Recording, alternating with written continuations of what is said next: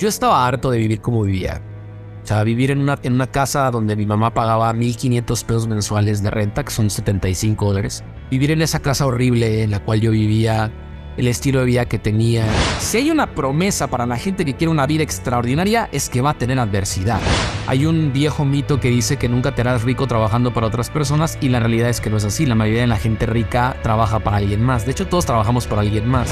Lo más importante son las pequeñas y aparentemente insignificantes decisiones que vas a tomar momento a momento por el resto de tu vida. Porque el éxito no se logra, el éxito se renta y la renta la pagas todos los días.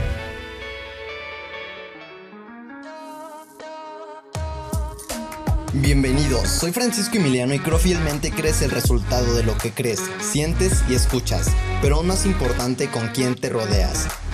Hoy más que nunca puedes estar cerca de aquellas personas que desde su trinchera le están agregando valor al mundo y sobre todo que te hacen ver posible lo imposible y están en constante crecimiento porque entendemos un principio básico, que la proximidad es poder. Chicos, bienvenidos a su podcast favorito de crecimiento personal y emprendimiento. El día de hoy justo estoy súper emocionado porque vamos a hablar sobre un tema que todo joven que está empezando en este mundo de negocios, de emprendimiento, requiere saber y qué más de la mano de un experto que ha llevado una gran trayectoria y estoy sumamente convencido que nos va a agregar muchísimo valor. Y está conmigo el día de hoy Luis Belanzarán. ¿Cómo estás, hermano?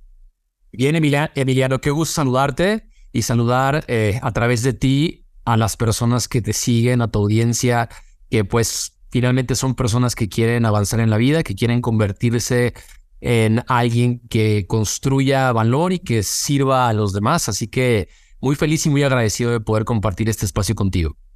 Qué padre que podemos coincidir, amigo. Y justamente cuando vamos empezando en este mundo, muchas veces, bueno, en lo personal, a mí me ha pasado que no sabemos por dónde y las personas que están en un contexto, más bien que este no es su contexto, las echan para abajo, ¿no? O sea, realmente cuando ya empiezas a, crecer, a salir, ya empiezas a conocer mentores, pero muchos no tuvimos esa fortuna de estar conectando con personas como tú, digamos, que nos puedan enseñar. Y yo te quiero preguntar a ti, Luis, ¿cómo empezaste en todo este mundo de los negocios o siempre fue tu contexto? No, bueno, mi familia regularmente era personas que querían construir negocios y que tienen negocios, pero no de manera exitosa. O sea, no, no vengo de una familia que tenga, que tenga dinero. De hecho, mis padres se divorciaron a los 17 años, cuando yo tenía 17 años. Y entonces, eh, pues tuve que, por falta de dinero, tuve que ponerme a trabajar y empecé trabajando no como emprendedor, sino como empleado. Empecé trabajando como mesero y como ayudante de una oficina de gobierno aquí en la Ciudad de México, en donde actualmente vivo. Y pues eh, la realidad es que a pesar que yo tenía como el ejemplo de personas en mi familia que no era, que tenían sus propios negocios, no veía éxito financiero. Y creo que son dos cosas diferentes, porque yo no estoy peleado con, con el mundo corporativo. Tengo el día de hoy amigos y conocidos que son exitosos en el mundo corporativo, no son empresarios, no son emprendedores y tienen una vida extraordinaria. Hay un viejo mito que dice que nunca te harás rico trabajando para otras personas y la realidad es que no es así. La mayoría de la gente rica trabaja para alguien más. De hecho, todos trabajamos para alguien más. El emprendedor o el empresario trabaja para los clientes y pues eh, todo mundo tiene que, bueno, tiene, pero todo mundo le conviene tener una mentalidad de emprendedor. Eh, ya sea que trabajas en el mundo corporativo, pues hay un cliente para ti y ese es eh, la corporación o la empresa para la cual trabajas. Y en el tema del emprendimiento puro o, el, em, o, ser empresario, pues finalmente son los clientes a los cuales les sirves. Pero, pero el tema es que yo no veía abundancia. Ese era mi reto a vencer más grande no era elegir empleado o empresario, no. Para mí el reto era observar la abundancia que se encontraba en el mundo y verla que estaba disponible para mí. Ese realmente fue mi reto más grande. Está canijo porque muchas veces este concepto de abundancia cuando estás en un contexto, cuando no está en tu contexto, piensas, esto es imposible, ¿no? Yo lo veía y decía, es que eso no es para mí, eso no está justo no está en mi contexto y ahorita yo ya lo puedo ver, ¿no? Ya puedo ver eh, lo que es abundancia, lo que significa, cómo crearla. Pero cuando vas empezando en este mundo, cuando, y más cuando eres joven, dices, no manches, si nunca lo he hecho y las personas que están cerca de mí, pues tampoco, ¿cómo puede ser, no? Y no es cuando ya empiezas a, a tener mentores, a generar proximidad. En esta parte de la proximidad, entendiendo que es como tu entorno, tu contexto, ¿qué tanto ha influido en tu vida, Luis? Una de las leyes más grandes de mi vida, que todo el tiempo la trato de recordar, es que mi medio ambiente me construye o me destruye. Entonces, ¿qué es lo que destruye o qué es lo que construye? ¿Destruye la posibilidad de la vida que quieres o la construye? Entender que no significa que yo esté bien y tú estés mal si queremos cosas diferentes. Eso, esa conversación la dejé hace años. Entonces, para mí es, las personas deseamos diferentes cosas. Y el momento que en tu corazón existe el deseo de avanzar en la vida y en cierta área en específico, en ese momento vas a encontrar fricción. En ese momento, instantáneamente. Y vas a encontrar fricción porque tu medio ambiente está perfectamente diseñado para que seas la persona que en este momento eres. Y en el momento en el cual tú tomas una decisión de yo voy a ser diferente, empiezas a generar fricción a tu alrededor.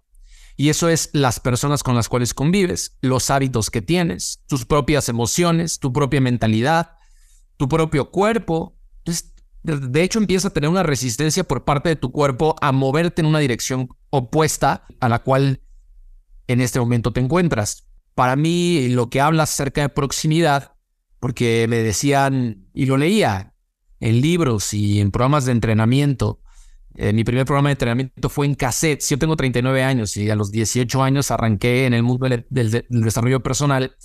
Y mi primer entrenamiento fue en forma de cassettes, ni siquiera CDs, olvídate de MP3, pero, eran cassettes. Y yo escuchaba que tenías que dejar de reunirte con las personas que actualmente te reunías y reunirte con personas que estuvieran alineadas a la nueva visión de vida que tú querías para ti. Y eso se me hacía tan lógico. El único problema es que, uno, yo no conocía personas así. Y número dos, cuando yo investigaba y decía, bueno, ¿dónde se encuentran las personas que son como yo quiero ser? me, topaba con pared porque esas personas no querían estar cerca de mí porque entienden el poder del medio ambiente y sencillamente no querían alrededor de ellos, no querían una persona como yo con el set de hábitos, rutinas y rituales que yo tenía, porque la influencia va en dos vías. Yo el tiempo que permanezco contigo, yo genero influencia en ti y tú en mí. Me di cuenta que yo tenía que ocupar un mecanismo diferente de asociación con el tipo de personas como en la cual yo me quería convertir. Y más allá de buscar esa proximidad literal, en el sentido literal de la palabra, que es estar cerca de, yo me di cuenta que podía estar cerca de ellos en sus libros, en sus programas de entrenamiento, en sus eventos, y después salir y practicar con toda la información que yo tuviera en mis manos, porque había tomado una decisión consciente de cambiar, y después sencillamente tenía que intercambiar las ideas que dominaban mi mente por ideas nuevas que me llevaran a tener acciones diferentes en mi vida. Porque regularmente dicen que para que las cosas cambien en tu vida tienes que cambiar algo que haces todos los días, ¿cierto? O sea, tus acciones. Pero las acciones que tenemos no son la causa de nuestros problemas o de nuestras victorias. Las acciones que tenemos ya son una consecuencia y son una consecuencia del condicionamiento que tenemos y el condicionamiento que tenemos lo forma nuestro medio ambiente. Entonces, el día de hoy ya ni siquiera es con quién te reúnes, es déjame ver tu teléfono, voy a ver tus redes sociales y me voy a dar cuenta inmediatamente cuáles son tus creencias, qué es lo que verdaderamente está ocupando eh, la pantalla de tu mente.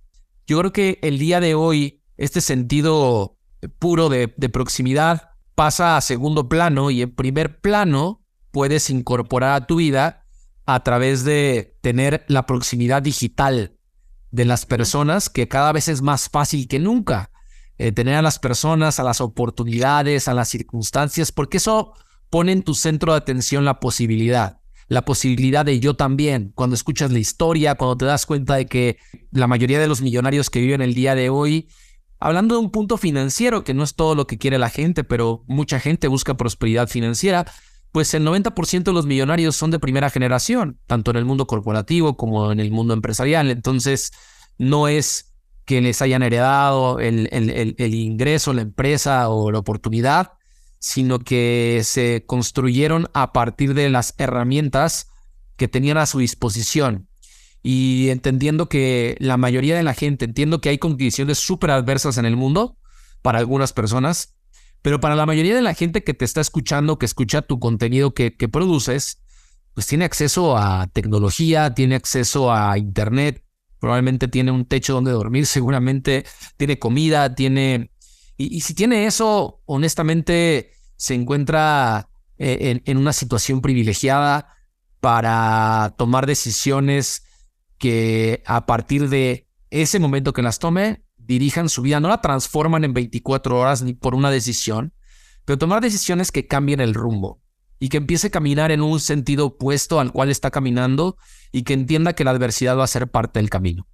No manches, justamente eso, Luis. Y como tú lo dijiste, o sea, al final de cuentas va de las decisiones que tomes y la proximidad ya está en todos lados, ¿no? Justo puedes ver tu celular, puedes ver lo que escuchas. Y, y todo eso va a afectar, como dices, influye. Entonces, ahorita retomando esta parte de la toma de decisiones, ¿cuándo fue ese momento donde tú elegiste esa decisión? Porque me contaste que no vienes como de una familia de mucho dinero, de abundancia. ¿Y cómo, cómo fue ese momento en el que tú dices, elijo esto y ese proceso? ¿Cómo lo viviste? Yo estaba harto de vivir como vivía. O sea, vivir en una, en una casa donde mi mamá pagaba 1.500 pesos mensuales de renta, que son 75 dólares. Vivir en esa casa horrible en la cual yo vivía, el estilo de vida que tenía, el medio ambiente, salir y ver, ver borrachos en la calle, ver drogadictos en la calle, ver delincuencia en la calle donde yo vivía, pues era un medio ambiente que yo decía, yo no quiero esto para mí, y yo no quiero esto para mi mamá, y yo no quiero esto para mi familia cuando yo tenga mi familia, porque yo desde siempre decía, yo quiero tener una familia propia, ¿no? esposa, hijos. Yo dije, eso no lo quiero. Si es cierto que existen momentos de decisión fuerte en la vida donde dices nunca más, el día de hoy creo más en los procesos, porque la mayoría de las personas creen que una gran decisión va a cambiar su vida. Pero la realidad es que una decisión importante es como, ya me di cuenta, ya me di cuenta que existe la posibilidad de construir una vida en mis términos, de salir de donde me encuentro, sea lo que sea, sea un tema de dinero, un tema de relaciones, un tema de salud. No importa el reto que estás pasando, en un momento tomas una decisión, te das cuenta, hey, yo puedo hacer algo al respecto. Y giras el timón. Pero el tema es que a partir de ese momento, ahora lo más importante no fue la decisión que tomaste. Lo más importante son las pequeñas y aparentemente insignificantes decisiones que vas a tomar momento a momento por el resto de tu vida. Porque el éxito no se logra, el éxito se renta y la renta la pagas todos los días. Y eso es lo que yo entendí. Tú el día de hoy decides cambiar y no cambiaste ya, ya mágicamente es como, como una varita mágica y ya eres una persona diferente y ahora el Emiliano del día de hoy ya es, ya es una persona completamente diferente que la del día de ayer, ¿no? Porque tus viejas ideas y tus viejas creencias, que es el viejo paradigma, que el paradigma es, o sea, tus paradigmas son el libro de la ley que gobierna tu, tu vida, son tus creencias más profundas, no existe un poder más grande en el ser humano que la necesidad de mantenerse fiel a la identidad que tiene, a la manera en la cual tú te observas a ti mismo. entonces cuando generas un cambio y cuando te empiezas a caminar en sentido opuesto, porque muchas veces no es como un pequeño cambio que quiere la gente, un pequeño cambio a la gente no lo inspira, quiere un cambio radical. Y cuando yo me quiero dirigir a un, lugar completamente diferente, la vieja historia que tengo acerca de mi vida, acerca de mis hábitos, acerca de la persona que soy yo, el gordito que se encuentra de, dentro de mí comparado con el atleta que ahora quiero ser, eh, la persona eh, eh, desorganizada y, e irresponsable comparado con el titán que ahora quiero ser, obviamente va a existir un conflicto. Y ese conflicto ahora, la clave para mí es cuando elijo conscientemente, intencionalmente, colocar las herramientas y las estrategias para, para poder fluir en la nueva dirección de la nueva identidad que yo quiero.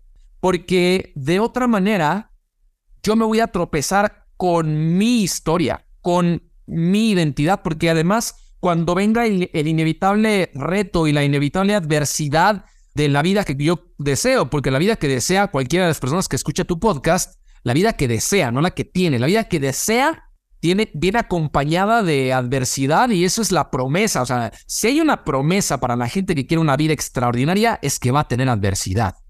Porque lo que vale la pena viene acompañado de adversidad.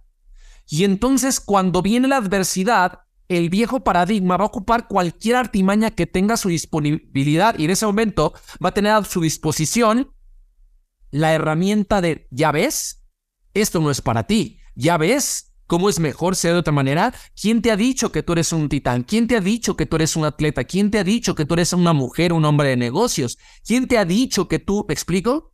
Y ese asalto mental que va a tener la vieja identidad ahí es donde lo más importante es, uno, saber que eso va a existir y número dos, tener un mecanismo de protección de la nueva identidad. Y eso para mí es justamente construir alrededor las herramientas. Y ahí está el tema de la información y el tema de los mentores y el tema de, tus coaches y el tema de todo lo que has construido alrededor para garantizar que en el momento que entre esa pelea interna, vas a salir victorioso y no vas a perder como la mayoría de la gente. La mayoría de la gente toma una decisión, una gran decisión, y en el camino se, cae, se le cae a pedazos todo, porque no porque no pueda hacerlo, no porque no sea la persona correcta, no porque haya elegido mal la meta, sencillamente porque pensó que la emoción, el entusiasmo y la visión de una gran vida era lo que iba a construir su vida, pero la realidad es que más allá de las metas, lo importante son los sistemas, que son los mecanismos que pueden hacer que la meta se convierta en algo obsoleto, porque lo que busca es el progreso continuo. Y debajo de los sistemas se encuentra la construcción de la identidad. Por ejemplo, si una persona eh, que te escucha o que escucha tu contenido dice, sí, eh, yo quiero convertirme en, eh, yo quiero correr un maratón, por ejemplo, ¿no? Y quiero perder estos 30 kilos de más que tengo. Pues el detalle es que esa meta va a ocasionar que te sientas ganador o que te sientas perdedor. Si vas, te preparas, compites en el maratón y te quedas en el kilómetro 35, te sientes perdedor. Cuando ganaste, ganaste salud, ganaste bienestar, pero como existe ese sentido de, de, de, pues no logré lo que quería, entonces no compensas emocionalmente el progreso. Y entonces abandonas el progreso. Entonces tenemos muchas personas que han avanzado y que han progresado en las diferentes áreas de su vida, que quieren ser titanes, que quieren realmente construir una vida hermosa, pero por no haber logrado una meta, porque la calcularon mal, calcularon mal lo que tenían que hacer, el tiempo que, le, que tenían que dedicar y demás, por, que son inexpertos en esa área, no se dieron cuenta de que ahora castigaron al progreso, castigaron a la mejor versión de ellos mismos y regresaron a sus viejos hábitos, rituales y rutinas de confort y de comodidad, porque es cómodo para la mente la persona que yo ya era. Y entonces abandono todo lo que he mejorado y todo lo que he progresado. Por eso para mí es más importante, en vez de estar orientado hacia las metas, estar orientado al crecimiento y, sobre todo no pensar en ese hábito que quiero construir, en qué tan rápido lo puedo hacer, ¿no? ¿Qué tan rápido ya puedo ser un atleta? ¿Qué tan rápido ya puedo ser un millonario? ¿Qué tan rápido ya puedo tener, eh, ser, la persona que, que, que, tengo que ser? Para mí es qué tan fácil puedes incorporarlo a tu vida a través de herramientas que lo que hagan sean limitar la resistencia en tu vida. Y eso es para mí lo más importante. Wow, hermano, justo. Y o sea, al final de cuentas, la identidad nos construye, ¿no? En la, en la parte de cómo vamos creciendo, vamos construyendo una identidad. Y luego esa identidad requerimos ver si nos sirve para lo que, como dices, la vida que deseamos, ¿no? Y si no, ver quién requerimos ser.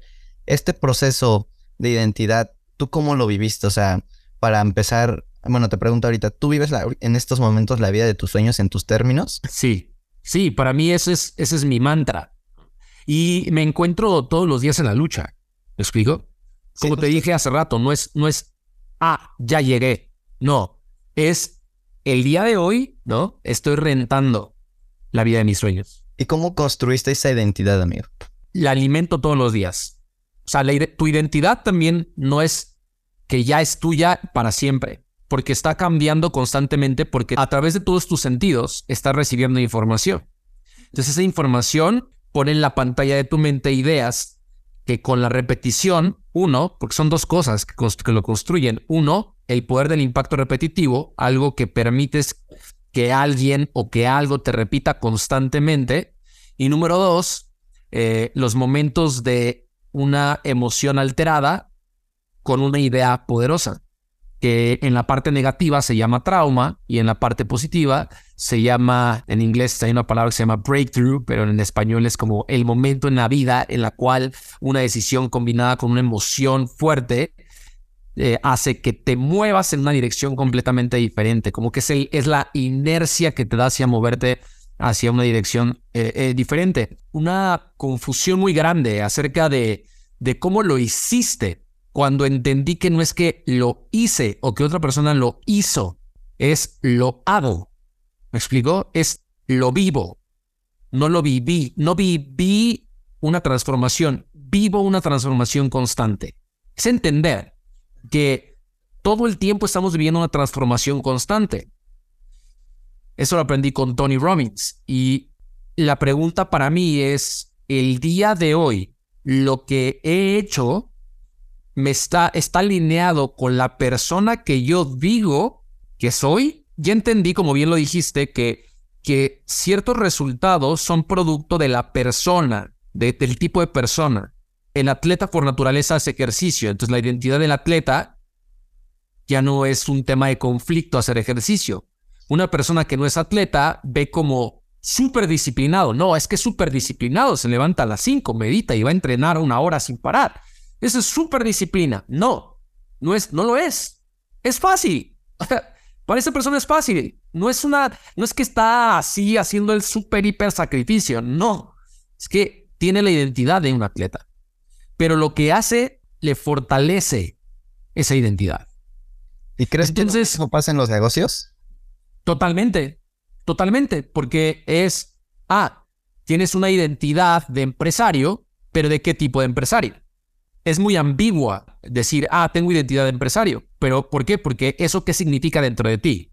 Cuando yo tengo definido y clarificado, o sea, puedo, puedo escribirlo. O sea, cualquier persona que te está escuchando puede tomar una hoja de papel y puede decir, bueno, yo quiero construir la identidad de empresario, ¿de qué tipo de empresario?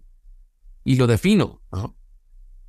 Y entonces ahora es, ok, esta persona, ¿cuáles son su set de hábitos, rituales y rutinas? No sé. Ah, ok, lo investigo. Entonces una vez que investigo, entonces ahora yo ya sé cuál es el precio que tengo que pagar. Y una vez que, ahora también es no solamente, o sea, es en quién me tengo que convertir y después de, en quién me tengo que convertir es ver qué tipo de precio tengo que pagar y también retarme cuando retar mi mente y mi pensamiento cuando observo el precio. Porque regularmente, eh, cuando no estamos acostumbrados o cuando no vivimos en ese mundo, en el mundo del emprendimiento, eh, a veces solamente vemos unidades de tiempo y unidades de esfuerzo como el intercambio y el precio que tenemos que pagar para lograr algo. No necesariamente es así. Y por eso yo creo que muchas personas no logran tener la vida que quieren, porque no se dan cuenta que la unidad de intercambio puede ser diferente.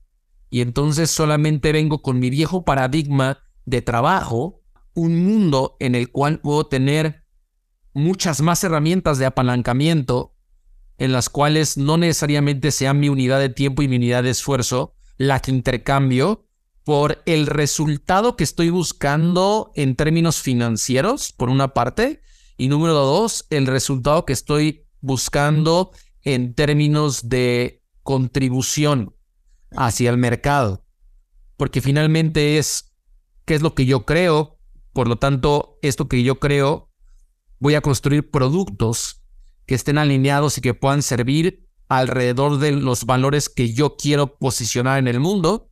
Y entonces, ¿cómo yo puedo hacer que estos valores puedan llegar a la mayor cantidad de personas con la menor cantidad de recursos?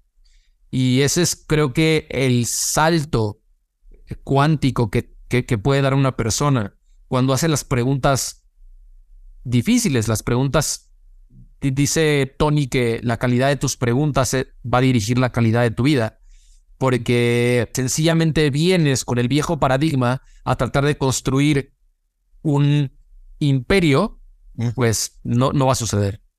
Y, así pasa muchas veces, ¿no? O sea, yo, yo le digo que cómo quieres construirte sin primero conocerte, ¿no? Y para conocerte hay que estar dispuesto a hacerte, como dice, las preguntas incómodas, de ver cómo piensas, de ver tus valores y estar dispuesto a transformarlo, porque no sé cómo cambiarlo. Me gustaría preguntarte, ¿cuáles han sido los momentos más difíciles tú, Luis, que has vivido en todo este proceso a empezar a vivir la vida de tus términos? O sea, si lo que tú digas, no manches, esto es lo que a mí más me ha, costado. Los momentos más difíciles, eh, el primero creo que fue la soledad, momentos de soledad. Me di cuenta que la persona que yo quería ser, todo mi medio ambiente, o la mayor, pues el 99.9% de mi medio ambiente, debilitaba la identidad de la persona que yo quería ser. No la fortalecía. Entonces dije, pues, ok, eh, hay que desasociarme. Me tengo que desasociar de muchas de las personas que se encuentran a mi alrededor. Y en esta fantasía que yo tenía de, ah, entonces ahora voy a tener el espacio para poder reunirme con las personas como las cuales yo quiero ser. Y me di cuenta que las personas como las cuales yo quería ser no querían estar cerca de mí. Y eso fue un momento de mucho dolor. Dije, ¿por qué no quieren estar cerca? O sea, ¿por qué no? Yo soy el apestado, yo soy el, el patito feo, ¿no? O sea, yo, yo soy el que, no, que el que me desechan. Y me di cuenta que después de tiempo, dije, claro, pues entendían que la influencia que yo podía ejercer en ellos era la influencia negativa en su vida. Entonces me di cuenta que para poder fácilmente integrarme a un círculo de personas como las cuales yo quería ser, tenía que aportar valor en ese lugar de una u otra manera. ¿Cuál es el valor que yo puedo aportar aquí? Pero entendiendo que es una emoción y que no es personal.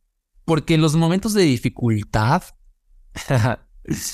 cuando tenemos un poco de contexto y cuando estudiamos, yo, yo, dejé en la escuela a los 17 años, pero después me di cuenta que yo no me entendía ni a mí mismo. O sea, quería entender a la gente, quería entender a, mis amigos, a mi familia, a mi mamá, al mercado, a mis clientes y no me entendía ni a mí. Entonces, un día escribí en una computadora, ¿por qué no hago lo que sé que tengo que hacer? Porque yo decía, yo ya sé lo que tengo que hacer, ¿por qué no lo hago?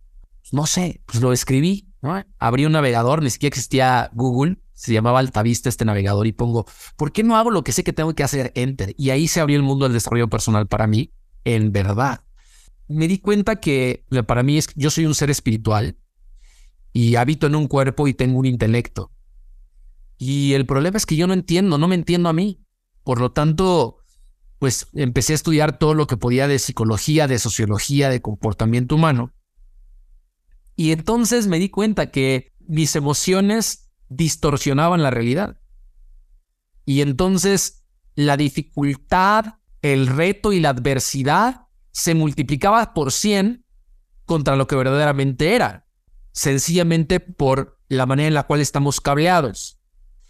Y el día de hoy, emocionalmente y bioquímicamente, es decir, toda la química que aparece en tu cuerpo, es igual el día de hoy, por ejemplo, para el emprendedor ser rechazado, que su idea sea rechazada por el mercado, es decir, ah, pues yo quiero yo tengo eh, esta idea y la voy a mandar, la, voy a lanzar al mercado, voy a poner estos productos, este servicio y toda la gente le va a encantar porque puede transformar la vida de mucha gente y nadie te pela y es lo más, para la gente es lo más estúpido que he escuchado en la vida. Y entonces no, nadie te compra y esa emoción de rechazo, esa misma química es la química que se generaba hace 100 mil años para tus antepasados de alguien que estaba siendo perseguido por un diente de sable que se lo iba a comer. el día de hoy la gente siente esa misma, o sea, siente esa misma química de, de, de, me quiero salvar, me quiero proteger y me voy a morir. El rechazo de su familia porque va a emprender, el rechazo de sus amigos porque va a emprender, igual que antes es que tuviera un atentado contra su vida. Entonces, cuando yo entendí eso, entonces entendí que mi trabajo era construir mecanismos de defensa para, para, para ayudarme a que esos momentos de dificultad inevitables no me mataran, no mataran la vida que yo quería construir. Entonces, eh, ese, fue uno de los momentos más difíciles. Y pues digo, he tenido varios, pero o sea, he, perdido negocios millonarios eh, con mucho dolor, unos en temas legales, otros por temas de, de los países en los cuales se encontraba el negocio que dejó de poderse construir, etcétera. Pero la realidad es que cada vez que yo observo, lo que yo hice fue construir herramientas para, para darme cuenta que, ah, esta emoción que estoy sintiendo, o sea, el ser humano que yo soy, que me está tratando de proteger, pero mi emoción está distorsionando la realidad. Porque esto que tengo enfrente de mí, este reto que tengo o sea, el perder un negocio millonario, es una bendición enorme. O sea, es una bendición hermosa. Tengo esta oportunidad hermosa. ¿Por qué? Eh, porque si estoy perdiendo un negocio millonario, significa que yo ya me convertí en millonario. Yo ya desarrollé el set de habilidades, hábitos y, y disciplinas para ser millonario. Triste sería perder un negocio centenario, ¿no? Que gano cientos de pesos. Eso sería terrible, ¿no? Entonces, cuando me doy cuenta de eso y, tengo el contexto correcto en donde el día de hoy hay personas que su nivel de sufrimiento sí es de supervivencia y es, y no estoy hablando de supervivencia porque pues, no puedas pagar algunas deudas o algo por el estilo. No, no, no. O sea, todos los días mueren niños de, de, de puede sonar como cliché, pero pues de hambre literalmente y de enfermedades de sanidad por agua sucia.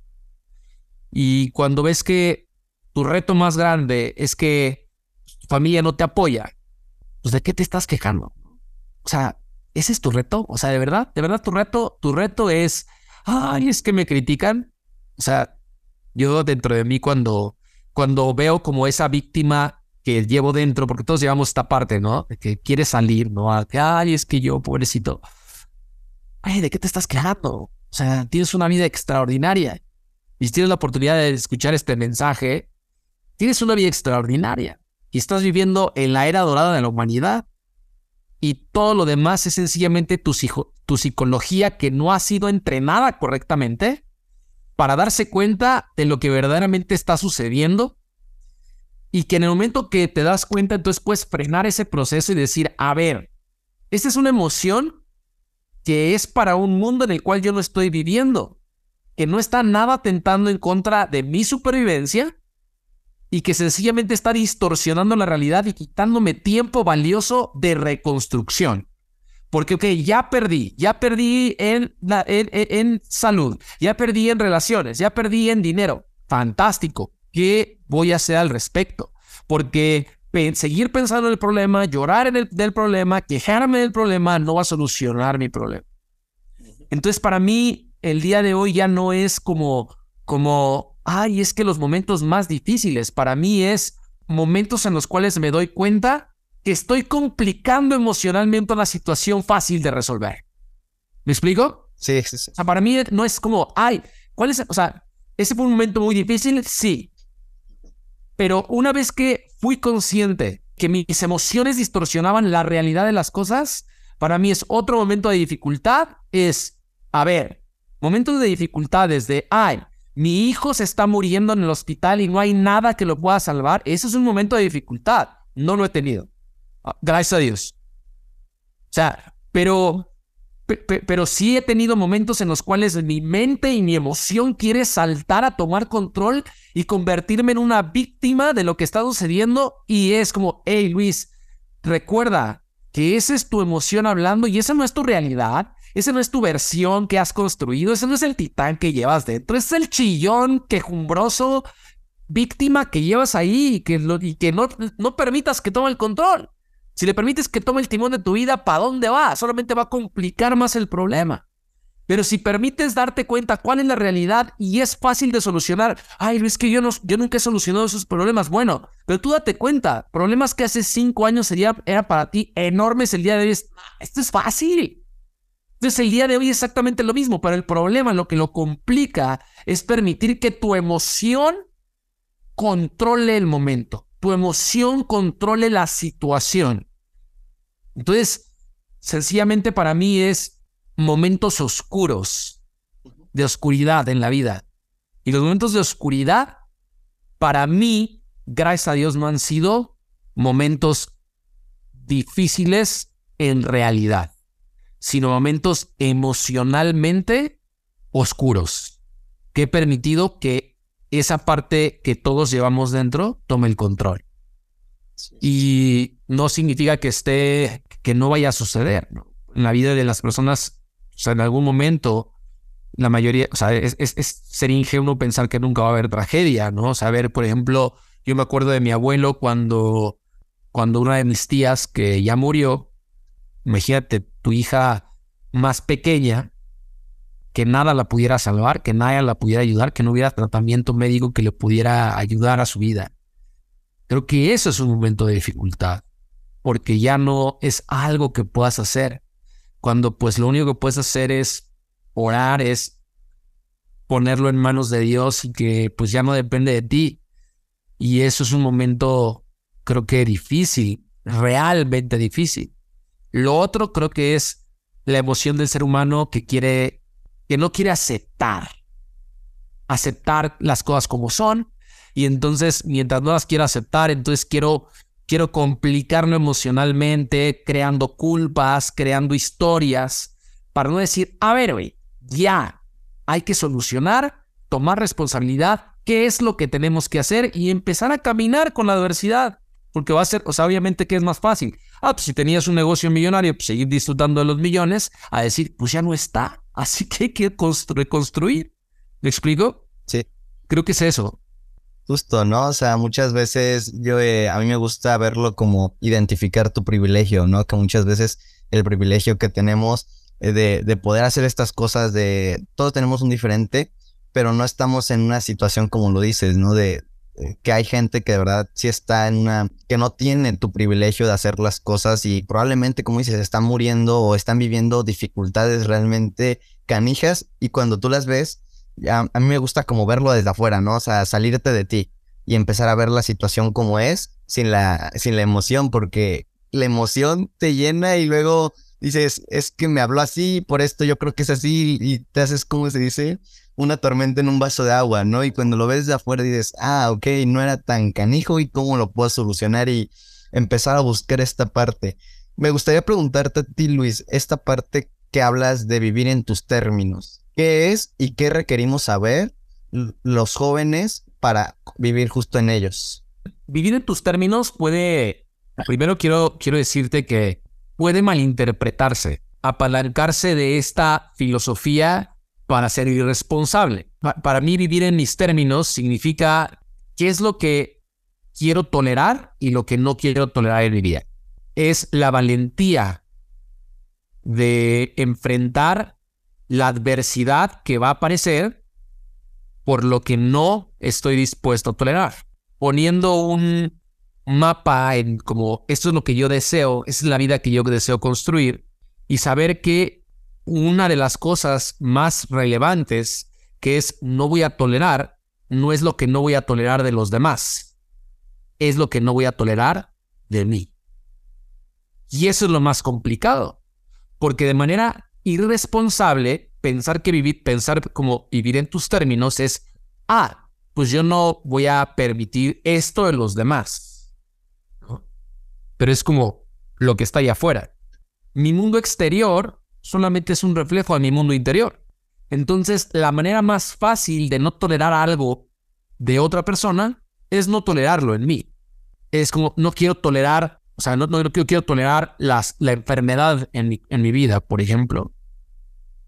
Entonces, es como, ah, pues no quiero que los demás que están a mi alrededor sean de cierta manera, pero la realidad es que pues es el tipo de persona que yo soy, porque yo atraigo lo que yo soy o igual el tema de hábitos, todo este tema de hábitos, rituales y, rutinas.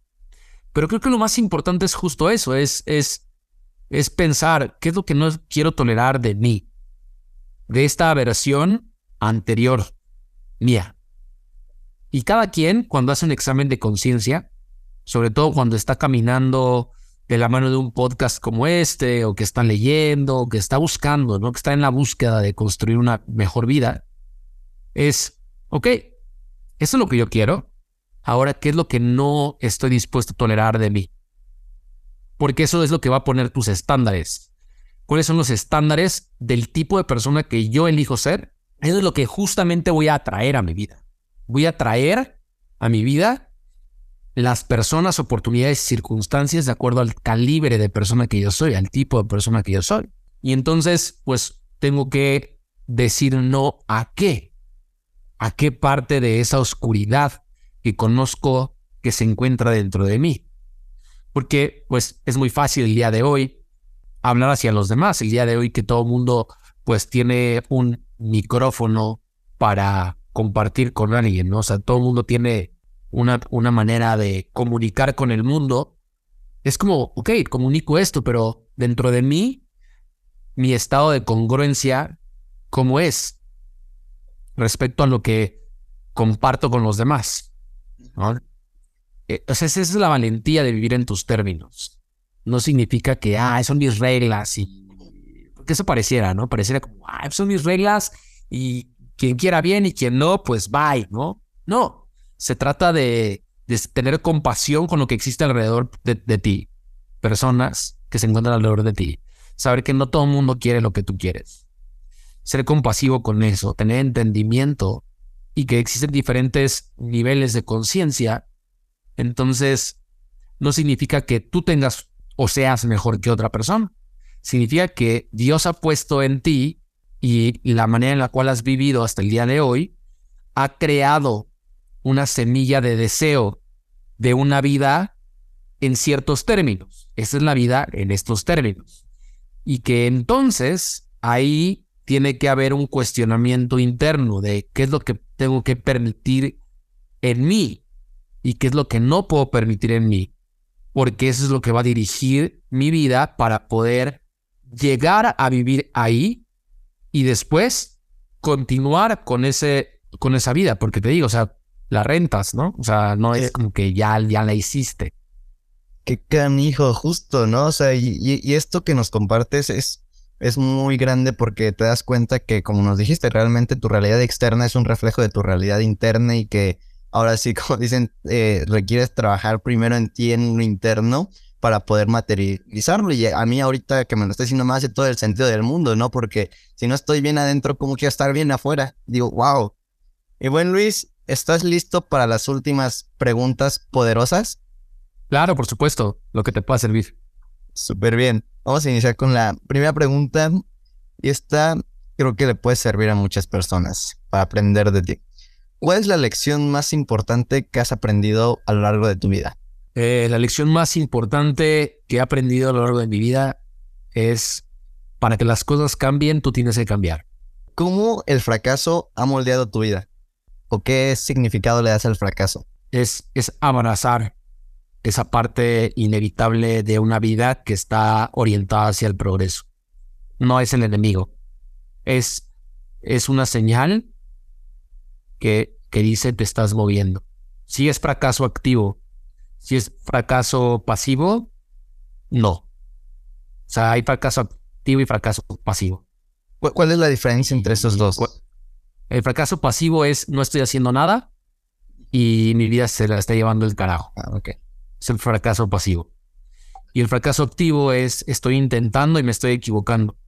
Y para mí eso es abrazarlo.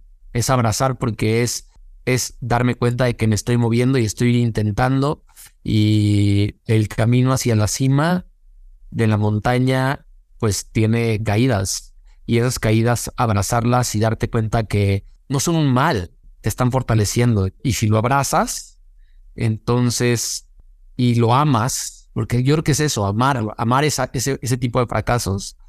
Cuando viene el siguiente, tomas lo mejor de ese momento y sigues escalando y sigues corriendo y sigues luchando. Y justo se complementa con lo, con lo que nos dijiste hace rato de las emociones, ¿no? Porque muchas veces cuando fallamos eh, es también cuando salen las emociones negativas y dices, no manches, pero ya viéndolo desde ese punto de vista está genial. Y muy buen Luis, si pudieras regresar tu yo de 17 años, cuando apenas iba comenzando en todo este mundo de crecimiento personal, de emprendimiento, cuando ese, ese Luis estaba con sus creencias, con todo eso, y podrías regresar y solo tener cinco minutos para platicar con él, ¿qué le dirías?